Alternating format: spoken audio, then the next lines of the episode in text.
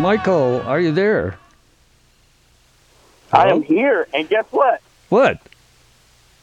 So is Tanya. Oh, great. Okay. Well, I, I don't want to sound excited, but uh, I'm glad you're both there. And just uh, to let the listening audience know, I'm talking to Michael and Tanya Trotter, and they are the War and Treaty. Hello, listeners. Well, thank you so much for getting a chance to uh, taking some time out to talk to us here at KGNU in Boulder, Colorado. Wow. Yeah, it was so great meeting you, and we're sorry we couldn't stop by when we were there, but I'm glad we get an opportunity to talk to you again and, and finally get on your show. Well, I first saw you at Festival International down in Lafayette, and you uh, finished up on one of the uh, one of the stages, and uh, everybody was standing when you were playing, and it was it was it was just uh, a dynamic show. And then I saw you. What was it? A couple of weeks ago at E Town. You were here in Boulder visiting for the uh, AAA radio station conference. And I'll, let, I'll tell you one thing at E Town, everybody's real polite and they clap and everything. But when you guys were done for your first set, everybody was standing. Oh. And then you got done uh, with the with the show, and everybody was standing and clapping. It was doesn't happen that often. Oh, wow. well, I tell you what, we're really humble and thankful for any response that we get, um, and we're we're just thankful for the people. And, and this is a really great time to be musicians and to be able to stand for something. And the, our cause, of course, uh, as you you might know, Dennis, is to unify the human race and and to spread as much love as we can uh, without any boundaries. And that's that's where we are. Well, you that really comes out on this. Uh, this is actually your debut CD. You came out with an EP before, but uh, Healing Tide is your debut, right? Yes. So, before we talk a little bit more about the music, um, some of our listeners may not be familiar with with your backgrounds, and I know you've you're always asked this, but um, you both of you came from like different directions to meet up, and I wonder, Tanya, uh, if I can get you to say, you know, where what direction did you come from? Well, I came from um, a, a R&B, classical, pop music background, and um, coincidentally, when I met Michael, uh, I was actually trying to transition out of that, you know, gospel background and and everything, and uh, so that's that's where I, I come from musically, and culturally, my father was from New Bern, North Carolina, and my mother was uh, was Panamanian. So culturally, that's my my culture and my background. Okay. And you were living in Washington, D.C. for quite a while, right? Yes, I was born and raised in the Washington, D.C. area and uh, went to college in Baltimore, Maryland. So I spent most of my uh, adulthood and then pretty much all of my childhood in that in that area. Okay, Michael. Now, you uh, your uh, trajectory took a little different uh, direction. yeah, yeah. I um, I actually, uh, I'm a, I'm what you call a mutt. I lived everywhere, but uh, Starting I, in I- Cleveland. there you go. Starting in Cleveland, and then in uh 1990s, my mother and my siblings and I we moved to Washington D.C. and we lived in the House of Ruth homeless shelters for a little bit, and you know we bounced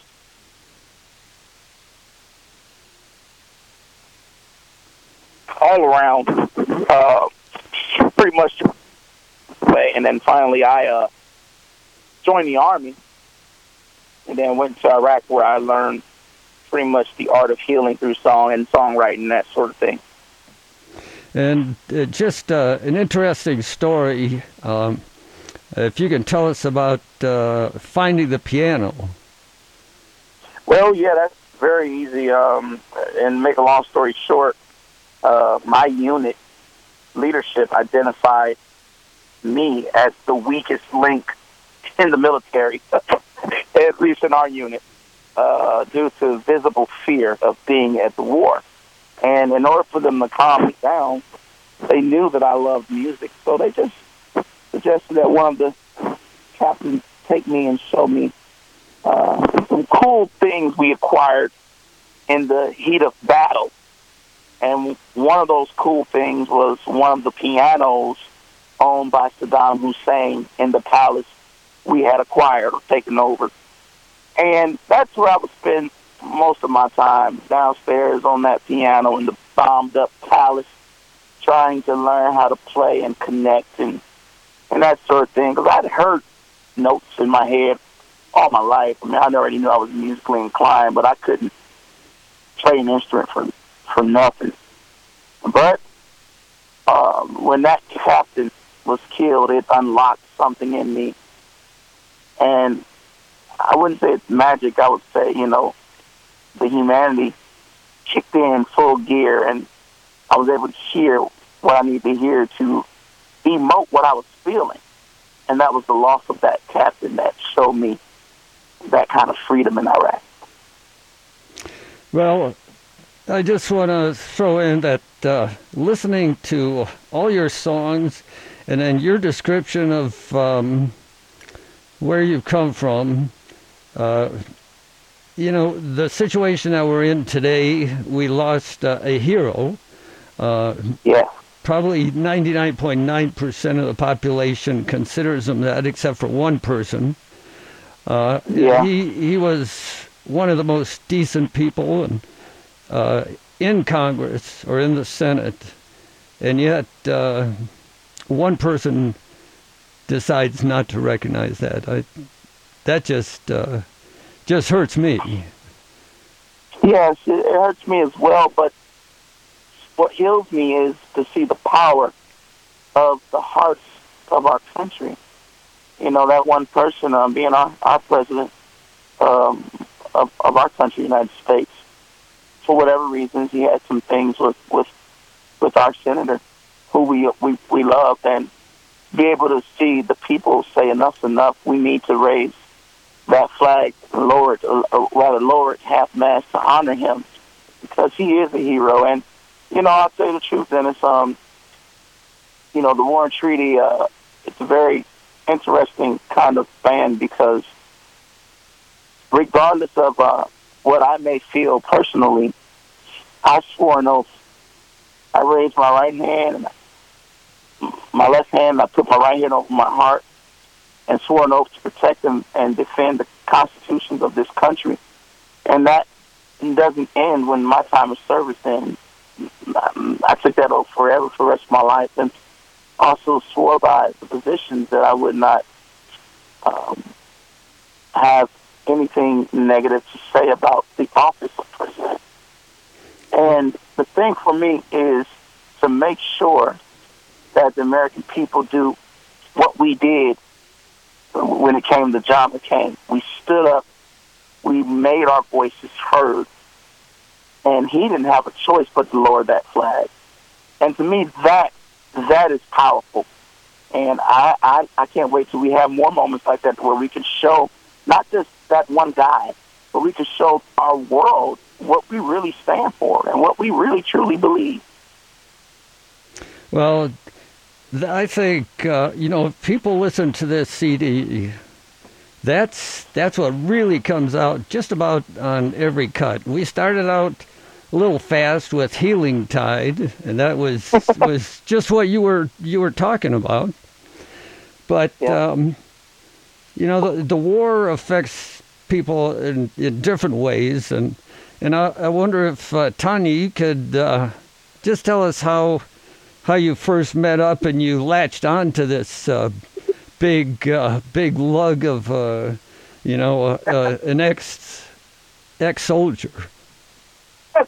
Well, you know, it's very interesting. Uh, our story it takes many twists and turns, but Michael and I met in Maryland at a love festival, and he was performing for a back to school kind of event that a young lady and I were putting together, and to give backpacks and school supplies to children going back to school. And he performed, and he was incredible. I mean, he was so amazing that I was running across. I just remember running across the field uh, to meet him and to just ask him, you know, who had written these songs. And he wrote the songs, and we exchanged numbers. And um, I, I would say within the next year or so, we were married. and, After you uh, uh, you pursued him a little bit. Uh, I, well, it was interesting because we were friends first, and right. Um, we, you know, he was working. He finally agreed to help uh, a project that I was working on with my brother and I. So he wrote some songs for that, and he would come over to my house and we kind of hang out. And within a year, we were, you know, we were friends first. We were married, and I did not know that he served in the military until we were married for about three years, hmm. and we'd already had a child at that time. I would say two years, and um, one Fourth of July, uh, an incident happened, and he had a a moment, a flashback, if you, if you want to call it that, and that's when the work began for the both of us. You know, not just for him, but for for me. And uh, Michael can kind of, uh, you know, go into it a little bit more. But it was the fireworks. You know. Well, you talk yeah. flashback. Yeah. Flashbacks are, you know, that that's a vague the flashback was, you know, I, I just started hiding under the bed because the the firecrackers were so loud. Right. You know, and I, and I just wanted to make that that that clear. You know, not everybody's flashback looks like comedians make it look yeah. like, you know, fire in a hole, and and you know, right. our country tends to make fun of that. And, yeah. But that's nothing to, to play with. To play with, yeah. Well, and go ahead. Yeah, and from there, we just started doing the work. Yeah. Um, going to different counselors and him telling me the stories. And a friend of ours ended up hearing us sing because Michael had started writing at this time.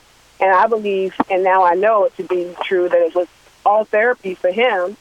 And it became a part of our, my therapy too. And we just started singing together. A friend of ours heard us singing and was like, you guys should do this together. So we did. And um, it didn't just heal him, it healed me. You know, I was going through my own transitions of uh, finding out who I was as an artist and as a human being. You know, and when I met him, our hearts beat the same. We love the same things, and we never, we have never to this day been apart. So we were healing together.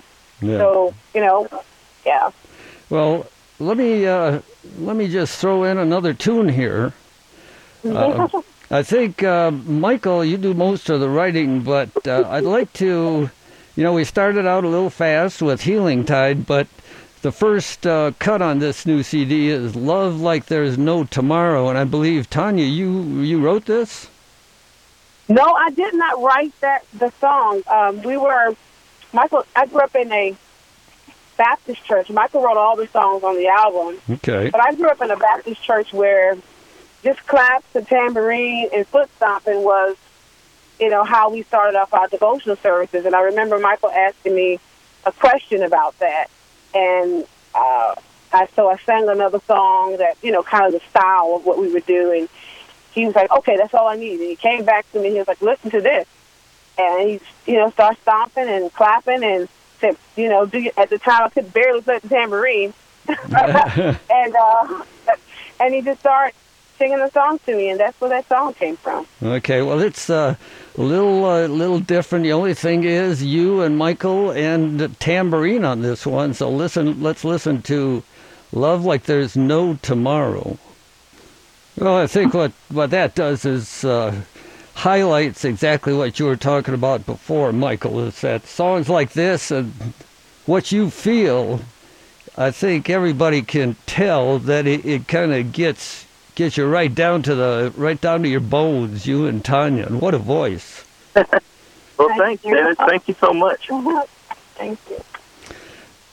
I think uh, uh, some people have compared you to Ike and Tina Turner, but when I uh, see and when I talk to you, you uh, at E Town a little bit and listen to your music, it's it just isn't the same. It's like e- Ike wrote and Tina performed with a big voice, and they they kind of drifted. They had problems, real problems, as we all know. But I don't know if if you're going to write a song that says that's going to have a title like "Lovebirds."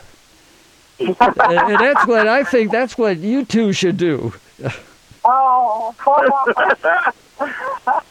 well, you, you know, we, we love each other so much, and we learned uh, the power of love and the power of enduring it and just going through the process of it and, and, and really having the skill. You know, you know, you talk about different couples who have had their struggles. It's just having the tools to be able to get through those tough times because there will be tough times, you know, but you just have to have the tools. And we've had them. We've had, you know, not, not the tools. We've had tough times. Yeah. Right. Um, some of the stuff that we've gone through earlier, now we've only been married for about eight years now. And I will say the first four to five years of our marriage was literally going through everything we possibly could that could end us. You know, um, and, and, and, and I'm talking about emotionally. I'm not talking about like infidelity and all that kind of stuff. Um, we had a lot of emotional baggage that we carried over from old relationships into this one. And when the dust settled and when we decided that nothing was going to break us up, you know, nothing was going to tear us apart. Ain't no mountain high enough. do I hear some gospel? decided Do I hear some gospel in there? we decided that, Dennis, and, and then life just, then the clouds and the smoke just cleared. And, you know, I can really honestly say, um, you know, like like Johnny Cash says, I mean, I love this woman, and it's so it's such a cool thing to be able to do this with her. Well, the only thing, you know, when you're on stage, Tanya, you go over and you put your arm around him. You just do that all the time. Let's, uh, everybody's looking at us and, man, get a room, you two. well, you know, it's it's interesting because um, Michael has really taught me a lot about you know affection and intimacy, and we really try to love like it's no tomorrow. And you know, um, my mom passed away about two and a half years ago, and one of the things that struck me once she was gone is that I just wish not that I did anything wrong or the she she thought I was a great child and I, you know a perfect child to her, but you just wish you can give more you know, more love, more time, more affection. And I never want to feel like that again, you know. Yeah. So with my family I, and, and Michael and, and our children, I just try to make, and everybody I come in contact with, I want people to remember that love, you know, that they feel in, in our presence and, you know, in my presence. And I want him, every day I work on it. You know, we, we work on it together to Mhm. make sure that we're giving each other what, what, what we need. And also, Dennis, when you see that, um, just for your listeners and, and, and people who, who are out there, um, there's a lot of behind the scenes things you, you don't get privy to, but I'll let you in. Sometimes she's identifying something.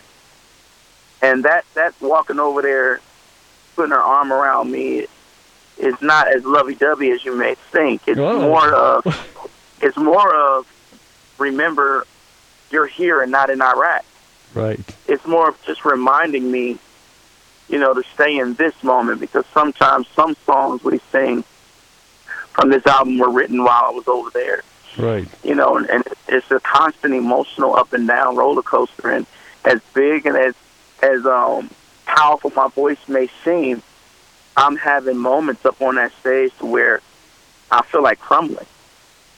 But I think that's the power behind the war and treaty, just that brutal, pure honesty that we bring. And um, I'm, I'm, I don't, I feel no way with sharing that. I, I feel like you know, people need to know that. Well, I think that that really comes across, and I think uh, uh, talking with Tanya a little bit, she's just uh, such a support for you and bringing bringing the two of you together. I mean, mutually together.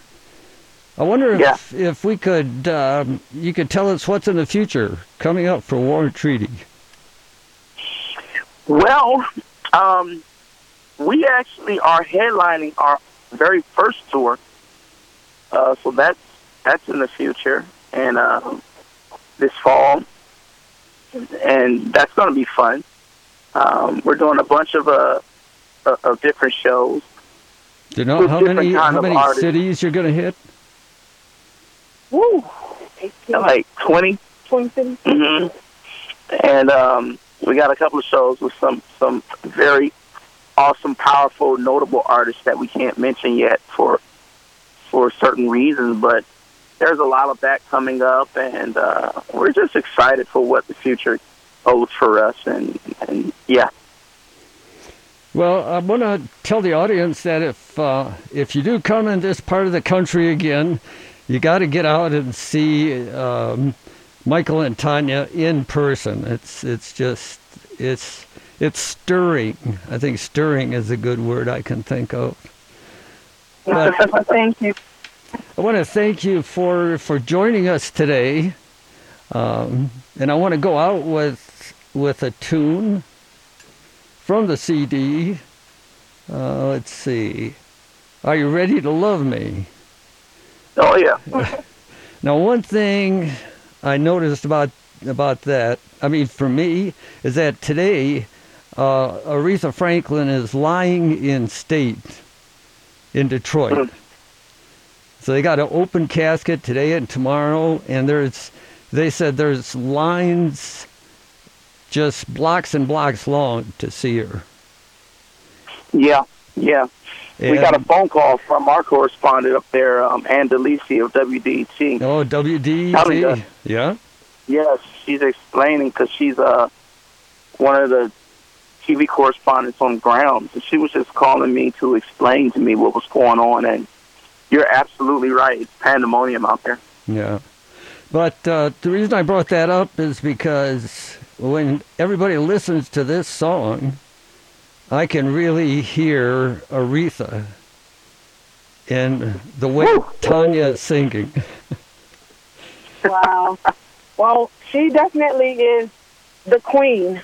Uh, Yeah. There was there is not a voice uh, that you know can match Aretha Franklin, and not just her voice, but her heart. You know, Right. I, I had the opportunity of uh, meeting her once. I went to an audition, and she happened to be in the room at this audition, and I started singing, and she started singing with me, and I thought I was going to pass out.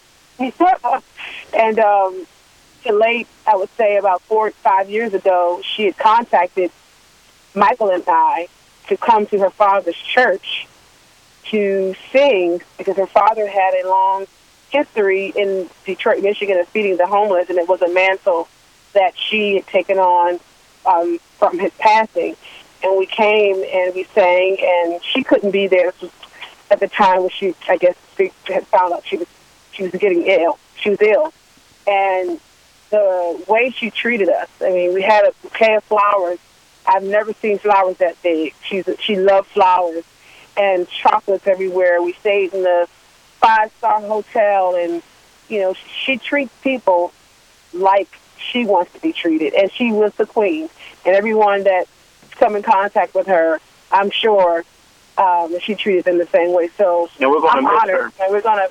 I cried, you know, the thought of it because of the legacy that you know she left for for so many young artists, uh, so many singers around the world, and um, it's a sad time for us.